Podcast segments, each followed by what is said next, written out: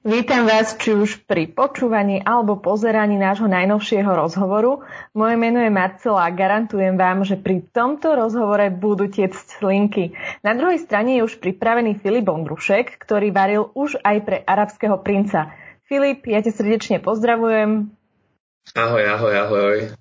Povedz mi na úvod, koľko máš rokov a skadiaľ pochádzaš? Áno, som z Bratislavy a mám 24 rokov a som kuchár cestovateľ. to si sa veľmi pekne predstavil, ale mňa čo zaujalo je ten vek. Ty máš 24 rokov a si kuchár hlavne, teda tak. Prečo si si vybral varenie? Pretože nie je to podľa mňa úplne typická oblasť, v ktorej chcú pôsobiť mladí ľudia. Mm-hmm. Hej, no, ono, tie začiatky, alebo takáto, takáto cesta, že, že seba objavovania sa, tak ona, ona postupne počas toho detstva sa začala nejak tak formovať a postupne sa vyformovala až to, že začal som s mamou varievať s babkou, ale bolo to také, takéto varenie, že, že človek sa učil, hej, spoznával nové chute a, a kombinácie, také tie staré mamičkovské recepty. A potom času, vieš, to proste prekvitlo v to, že že som sa rozhodol, že OK, ale ja by som chcel možno robiť gastronom taký inak, vie, že možno, možno pridávať do toho nejaké, nejaké iné veci. A začal som pozerať rôzne také kulinárske relácie a začal som skúšať také palacinky, hej, rôzne, na rôzne spôsoby. A potom som začal objavovať aj taký ten kuchársky svet, čo sa týka kuchárskych knížiek. Hej, kupoval som si strašne veľa kuchárskych knížiek a tam to nejak tak začalo. No, Ty si študoval na hotelovej akadémii, no ono tu na prvý pohľad, respektíve prvé počutie, neznie ako niečo mimoriadné alebo prevratné. Dých sa však mnohým zastaví až potom, keď rozoberieme tvoju ďalšiu prax. Tá prebiehala v luxusných myšelinských reštauráciách a ja musím len povedať, že wow. Ešte predtým teda, ako rozoberieme túto etapu tvojho života, ma zaujíma jediné. Ako si sa dostal k takejto praxi? Bolo to poznámosti? Vie sa tam dostať každý? Mm-hmm. Ako to je možné? Uh, je to veľmi komplikované, hlavne keď práve že, že začínaš, alebo takí, že začínajúci uh, stagery, lebo tak nám hovoria v tých reštauráciách. Uh, je to veľmi ťažké sa tam dostať. A hlavne ten poradovník je tam šialený, lebo tam do týchto reštaurácií chcú ísť mladí kuchári, ktorí sa chcú učiť nové veci. A tie začiatky boli fakt šialené, lebo ja som skončil základku, išiel som na strednú a počas tej strednej už, už to bolo také, že basic nejaká jednoduchá reštaurácia nesplňala nejaké moje štandardy a už som proste sa chcel posúvať ďalej a ďalej a ďalej. A začal som e, pozerať tie myšelinské reštaurácie a začal som zisťovať, že tá gastronomia je úplne skvelá a úplne inak sa dá robiť. No a začal som zbesilo cestovať. Vždycky každý rok, čo rok od tej hotelky, tak som išiel niekde inde. Ale tá prvotná mm-hmm, Dobre, ja ťa preruším, ale mňa zaujíma presne to, ako si si našiel, že chceš ísť do tejto myšelinskej reštaurácie a ako si sa tam dostal. Či uverejňujú nejaký formulár, mm-hmm. alebo ako si sa dostal do toho poradovníka? Ako sa stalo, že si bol teda prvý, keď ťa zobrali?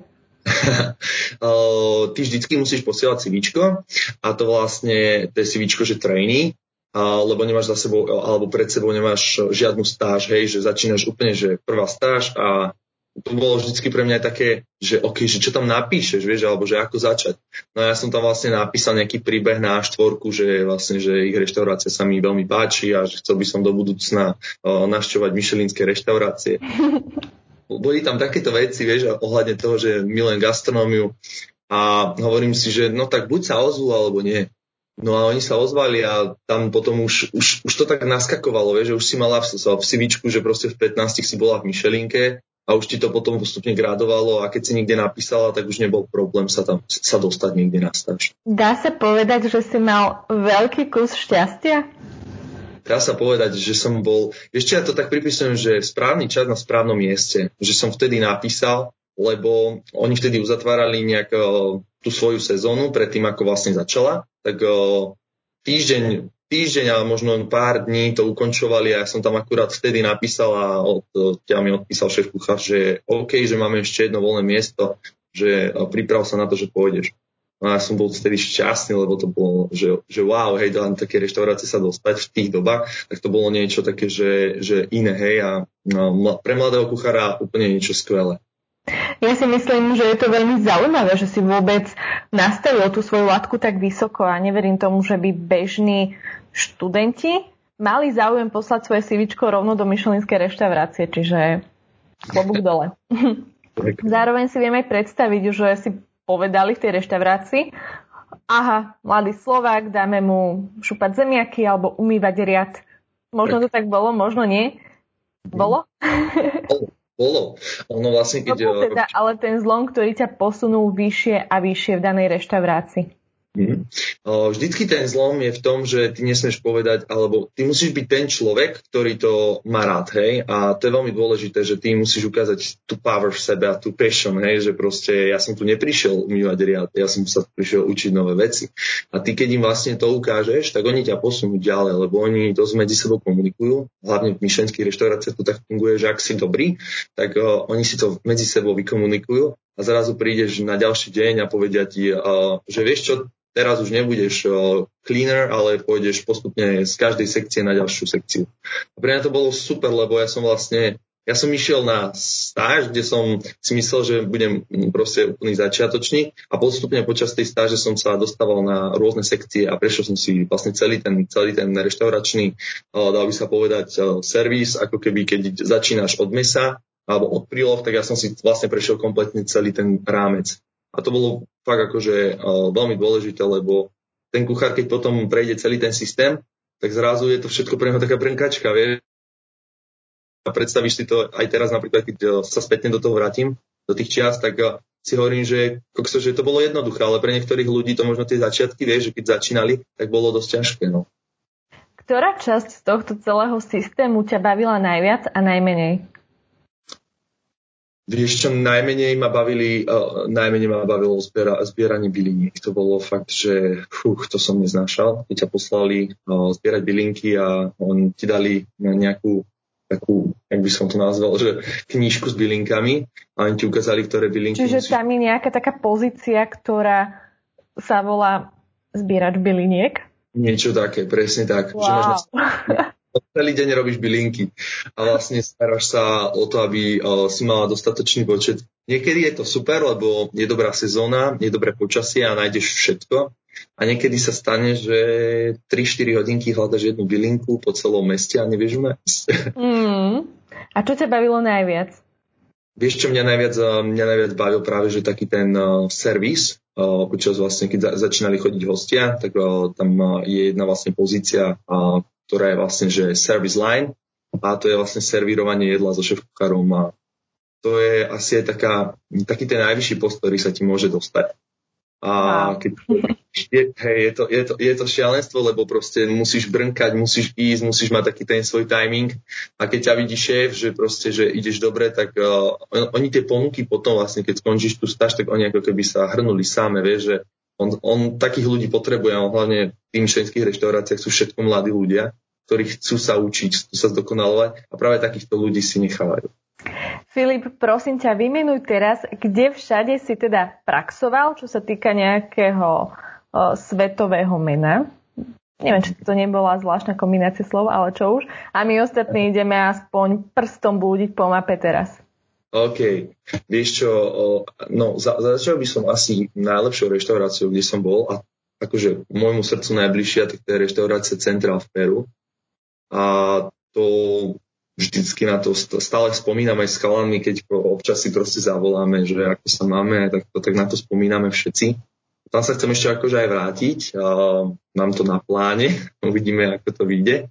Potom reštaurácia Smith Chicago, reštaurácia Cox na Fajerských ostrovoch. Tam tiež mám jeden taký zaujímavý príbeh, že som tam išiel pripravený a nepripravený, lebo o, ja som si nepozrel presnejšie, kde idem. Myslel som si, že idem niekde na sever, ale nečakal som, že tam bude sneh a veľká zima. No a ja som vlastne vystúpil z lietadla, mal som krátky, krátke tričko, krátke nohavice, takže to bolo dosť, akože dosť veľká nepripravenosť z mojej strany, ale super stáž, super začiatok, a odtedy vlastne už troška aj kúkam na to, že OK, idem na Fajerské ostrovy, potom si aspoň počasie a už na to dbám troška viac. Odtedy sa vlastne toto, toto bolo ako to najhoršie popa, čo sa mi stalo, že som vlastne, lebo mal, ja som riešil jednu stáž alebo bol som na jednej stáži a vlastne počas tej stáže som riešil už ďalšiu stáž.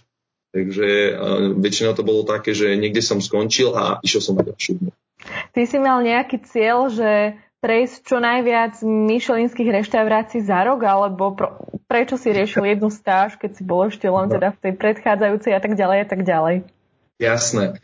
Vieš čo, ono to bolo skôr tým, že hm, počas roka to, nie, nie, ja som to vôbec nemal nejak rozplánované, že idem tam, idem tam, idem tam. On nejak takto prichádzalo samostatne po sebe, lebo začal som objavovať tých kuchárov, na tých, v tých daných reštauráciách a tam sa to vždycky posúva, že tí, tí kuchári, ktorí tam idú na stáž, tak oni pôsobia niekde inde. Mm-hmm. Alebo študenti, ale väčšinou to boli proste kuchári, ktorí robili, ja neviem, v Španielsku v nejakej trojmyšelinskej reštaurácii a išli proste sa naučiť niečo do Ameriky. No a ja, takto to vlastne fungovalo, vieš, že tam bol ten kolobek, že sme spolu komunikovali a oni ťa posunuli vlastne svojmu šéfovi a už si mala ďalšiu stáž. Ako dlho trvalo toto tvoje obdobie stážovania a presúvania sa medzi týmito myšelinskými reštauráciami? Myslím, že si je spomenul, že od 15, alebo že v 15 si bol v prvej takejto zvučnej reštaurácii. Hm, od 15 vlastne to začalo, lebo tam počas tej hotelky tak uh, ja som, ja som navštevoval rôzne reštaurácie Začal som v Polsku, vo Varšave a potom vlastne išiel Smith v Chicagu, prešiel som si v Českej republike La Degustation Bohem Buržo, takže postupne vlastne tieto reštaurácie, ktoré fakt boli dobré, tak som si chcel postupne prejsť. No a kedy to skončilo? Ono si myslím, že v marci, ale keď e, prejde táto doba... V marci tak... minulý rok, aby sme boli teda presní. Presne tak, presne tak. tak. V marci a mal som tam strašne veľa na pláne veci, ešte ďalšie reštaurácie ale ako hovorím, že to ma stoplo a teraz vlastne o, mám ne, nejaké veci ešte rozpracované, nejaké, dokonca už teraz, už sú to nie stáže, ale už sú to rovno ponuky práce do myšelinských reštaurácií. A ja som to vždycky odmietal, lebo už tie ponuky počas tých stáží boli a ja som vždycky, tak sa hovorí, že, že zdúbkal preč, lebo no, nechcel som niekde zostať dlhšiu dobu. Stále som sa chcel, vieš, že zdokonalovať v tých veciach a každá tá krajina, tá kultúra robí úplne odlišné. Samozrejme, že jedla, ale aj ten servis tej kuchyni. Niekde sa kričí, niekde sa nekričí, niekde je pokojný servis, niekde je proste strašne... Ja ti skočím do reči, pretože ty si aj povedal, že tvoja najobľúbenejšia reštaurácia bola tá v Peru. A teraz teda hovorí, že niekde sa kričí, niekde sa nekričí, tak mňa by zaujímalo, ktorá z týchto všetkých reštaurácií ťa najviac ovplyvnila, či už pozitívne alebo negatívne a čím? No, tak to sa vracame späť k reštaurácii Central. Tam má akože, o, ja, ja som do, dovtedy akože vždycky ma ovplyvňovali reštaurácie, keď som cestoval a objavoval vlastne počas tých stáží, ale Central bol pre mňa môjmu srdcu najbližší, lebo no, aj so šéf kuchárom Virgilom tak som vychádzal veľmi dobre a nás tam bolo strašne veľa, nás tam bolo 40 v kuchyni, takže to bola obrovská reštaurácia a malinká kuchyňa, hej. Takže on to vypadalo, že, že vlastne tá reštaurácia obrovská, len tá, tá prípravovňa na jedlo, čiže kuchyňa, my sme to volali, že preparing kitchen, lebo tam sa proste len pripravovalo jedlo a potom sme mali ešte servisnú kuchyňu, kde sa servírovalo jedlo. Tak tá kuchyňa bola strašne malá, čiže my sme boli kuchár vedľa druhého, hej, a keď sme pripravovali veci, tak to bolo vždy také, že keď sme komunikovali, tak nemuseli sme zjápať v tej kuchyni, ale komunikovali sme medzi sebou proste tak plynulou rečou a si zrazu v kuchyni a hovorí sa tam proste desiatimi jazykmi, sa tam prekrikujú kuchári, vieš, tak to bolo vždycky proste počas toho servisu úplne skvelé. A dosť ma to ovplyvnilo aj v tom, že no, oni rozmýšľajú úplne inak a hlavne tam v kuchyni sa nekričí, čiže tam je úplne pohodový servis. Uh, tie jedlá, aj celková filozofia tej reštaurácie, reštaurácie je, že zbiera všetko z prírody. Chodíme, chodili sme do Land každý týždeň a vlastne... Ja by som na toto aj chcela nadviazať, pretože viem o tom, že sa teda chodí do lesa a zberajú sa tam veci, ktoré ľudia možno bežne nepovažujú za konzumovateľné. Je to tak? Čo môže byť takouto vecou, teda keď povie, že chod do lesa a zober si, ja neviem, čo si mám zobrať stadiaľ? Hej, vieš čo? Konáre? Peru to bolo ťažké, lebo ja sám som polovičku veci, 90 vecí, čo sme, 90% vecí, čo sme tam mali, tak e, sme zbierali. A ja som z toho nič nepoznal, lebo napríklad používali sme rôzne plody, ktoré e, rástli hlboko v Andách a Virgilo bol zasa ten typ človeka, ktorý on chcel využiť proste veci, ktoré nikto nevyužíva v Peru. No a on vždycky sme chodili vlastne so my domácimi oni mu vždycky povedali, že čo je čo a že či to je jedle. A to sa mi strašne ľúbilo, vieš, tá filozofia jeho v hlave, že čo tak zobrať domáceho miestneho a proste začať sa ho pýtať, a toto je jedle, a toto je jedle. A toto vlastne celý ten koncept tej reštaurácie bol taký, že keď prišli hostia, tak uh, boli v nemom úžase, lebo my sme servírovali, uh, dalo by sa povedať, 90% jedál, ktoré nikto nepozná. A či to boli už domáci peruančania, tak uh, napríklad tí tiež nepoznali určité veci, pretože my sme vždy chodili do určitých pralesov a tam sme vlastne zbierali tie plody. Sušili, fermentovali a rôzne veci s tým robili. Ja viem o tebe aj to, že sa môžeš pochváliť tým, že si už varil pre arabského princa. A varil si teda možno aj pre iné celebrity už? Chutilo im? Uh, dobre. Hej, vieš čo, asi, asi taký ten najväčší no, úspech bol, bol variť pre Sanovského princa. A samozrejme, asi tam boli aj nejaké také drobné veci, ako je ako na jednej akcii, kde som bol pozvaný, tak som, sme varili pre kráľovnú Alžbetu ale uh, to bolo troška také, také, že nás tam bolo strašne veľa. Takže nebral som to nejak tak uh, tragicky, hej, každý mal, vedel, čo mal robiť, každý mal rozdelenú svoju prácu. No a samozrejme asi tak najviac môjmu srdce blízke je vždycky, keď som išiel do reštaurácie, tak kto som sa sústredil na reštaurácie, kde uh, je dobrá klientela mladých ľudí. Takže takých reperov, ktorých som mal rád, ktorých som počúval, aj doteraz počúvam, tak uh, tak chodevali k nám do reštaurácie a proste dávali si 20 chodové menu, čo som vždycky bol prekvapený, lebo som si myslel, že reperi sú takí ľudia, ktorí si dajú hamburger alebo proste nejaký dobrý steak a, a idú od dál, tak mali sme dosť veľa reperov v reštaurácii. Aj sa ti stalo, že si ťa napríklad takýto reper dal zavolať a pochválil ťa, alebo niekoho z kuchyne? Či je to bežná prax v zahraničí? Hej, dosť veľmi bežná prax je, že ak mu chutí, tak dá sa povedať, že dostaneš veľmi dobré tipy. No a my sme vlastne uh, tej jednej reštike, čo bol vlastne v Kanade, tak uh, my sme dostávali fakt, že grandiózne typy hej, do kuchyne.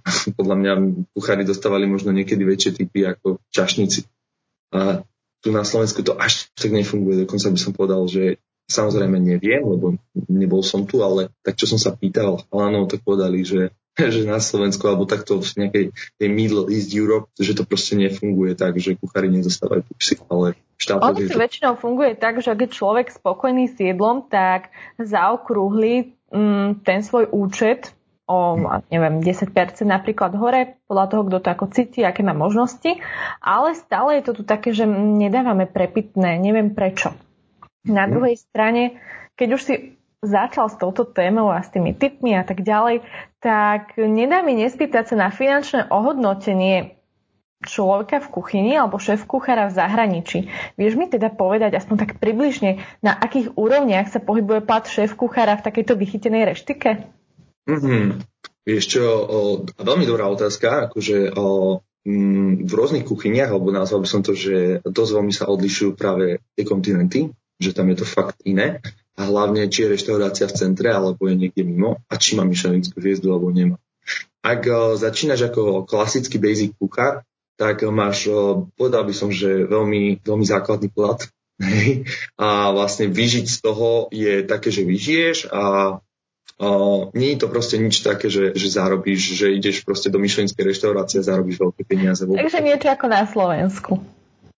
Uh, áno, ale no, do tých, keď ideš do tej reštaurácie, tak sa cítiš úplne super, že ty vôbec nemyslíš na to, že vlastne, že zarobíš na bežné, na bežné veci, ktoré potrebuješ k životu. A tam to skôr bereš tak, že ty ideš do tej reštaurácie a tešíš sa, že si tam, vieš, a že niečo ešte pomimo zarobíš, tak to vôbec akože nie, neriešiš. Ale zasa o, boli reštaurácie, napríklad reštaurácia Turmendy v Španielsku, a tam no, už tie platy boli, myslím si, že veľmi v pohode. Na, na, na Španielsko, na San Sebastián to boli veľmi príjemné platy. A samozrejme, Áno? Čo je príjemný plat? príjemný plat. Vieš čo, ono sa to pohybuje tak, že o, vždycky o, na tých, o, na tých o, jednotlivých miestach máš niekedy ubytovanie pre personál a niekedy nemáš. A ak ho máš, tak o, ten plat je zhruba do nejakých 2000 eur, čo je myslím si na život úplne že v pohode. Ale napríklad, keď som bol v Amerike, tak v New Yorku v reštaurácii Lomban, tak my sme vlastne mali, nemali sme ubytovanie, čiže mal som vlastne svoj, svoj vlastný apartment, ktorý som platil a mal som plat taký, že, že som si kúpil auto do pol roka v štátoch, takže veľmi pohode plat. Dobre, nechajme to tak. Filip, aké je tvoje najobľúbenejšie jedlo? Vieš čo, najobľúbenejšie jedlo, ja som úplne basic človek, takže ja mám rád proste dobrý street food a, a ten vyhľadávam vždy, vždy a všade, aby sa povedal v tej danej krajine. Že nemám nejaké také, že, že typical dish, ktorý mám rád, ale keď sme už akože na Slovensku pri tých jedlách, tak dukatové buchtičky od mojej babky, to je, to je strop. to som veľmi dlho nemala, keď už sme pri tom. mi napadlo, že OK, že asi sa dám do varenia dnes. A povedz mi, čo najzvláštnejšie si jedol? Pane Bože, ja v tomto momente len dúfam, že to nebude nič spojené s netopiermi. Ale prezradno. Ale, ale nie si ďaleko od pravdy. Akože o, totálny, jedol som dva druhy, ja som, ja som to vždy nazýval, že dva druhy bizárneho menička, Jedno bolo také, že na jednu stranu som to chcel vyskúšať a nemal som ani na výber. To bolo v Izraeli uh, pri Beduínoch. A oni majú také tie svoje príbytky kráľovstva, hej. A on keď ťa pozve k sebe, tak vlastne on ti tam dáva čaj, dáva ti tam kávu a ty musíš všetko ochutnať, pretože on, to taká podsta, vieš, byť u neho v stane. No a jedol som ťa výročnú. A to bolo fakt, že nechutné. Búha, fujha. Sorry. Ako boli pripravené? Vôbec. O, oni boli surové. Surové. A on ich vlastne o, normálne o, mal ťavu a on mal celú vlastne, on, oni ju pod, o, zahrabávajú vlastne pod zem, to funguje ako nejaký, nejaký chladiak.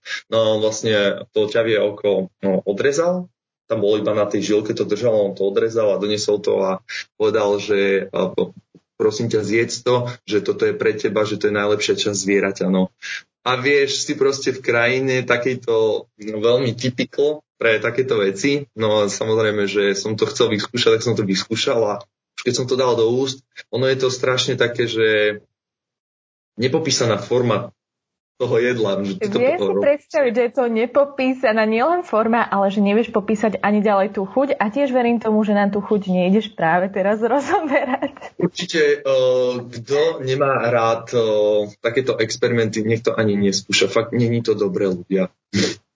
Hovorí sa, že dobrého kuchára poznáš podľa toho, nie či jedol ťa oči, ale ako pripraví práženicu. Daj mi veľmi rýchly tip a postup na to, ako by si to urobil ty. Ja mám strašne rád vajíčka, také, že medium a keď žltko proste musí tiecť u mňa. Takže to mám strašne rád a keby si si urobila nejakú jednoduchú omeletku na dobrý kváskový chlebík a poliala holandskou omačkou, za mňa úplne, že strop. Takže stačí takto, omeleta. Nie pražnica, ty by si robil omeletu. Á, omeletu, dobre, no, takže ma, určite tiež základ dobré suroviny, hej, že dobré vajíčka a ja mám rád proste, už keď robím, že omeletku, nejakú základku, tak o, iba dobre čierne korenie, dobrú kvalitnú sol a kvalitný olivový olej. A máš omeletu podľa mňa úplne, že, úplne, že v pohodičku. Že niekedy stačí menej, ale za to kvalitné suroviny. Presne tak. Ja som zastanca toho, že netreba do jedla dávať 100 veci, ale treba tam dať 4 veci a treba tam dať kvalitné veci. Myslím si, že je najvyšší čas ukončiť tento rozhovor, pretože neviem ako vy, ale ja som dostala neodolateľnú chuť ísť si niečo skvelé uvariť a čím skôr to zjesť. Filip, tebe veľmi pekne ďakujem za pútavý rozhovor a držím palce v ďalších skúsenostiach. Robíš Slovensku dobrú reklamu a myslím si, že to môžem povedať za viacerých, že ti úprimne za to ďakujeme. Ježiš, ďakujem taktiež veľmi pekne. Maj pekný deň, čau. Ahoj.